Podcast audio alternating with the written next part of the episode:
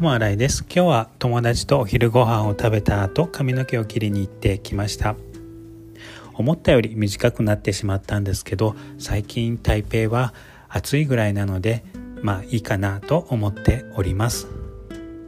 そして帰ってきたらなんか雨の匂いがするなと思って外を見たんですけど雨は降ってなかったです。で外に出たらやはり道が濡れてたので雨が降ったみたいです。雨は結構匂いがするもんだなということに気づきました。ともあらえでした。ありがとうございます。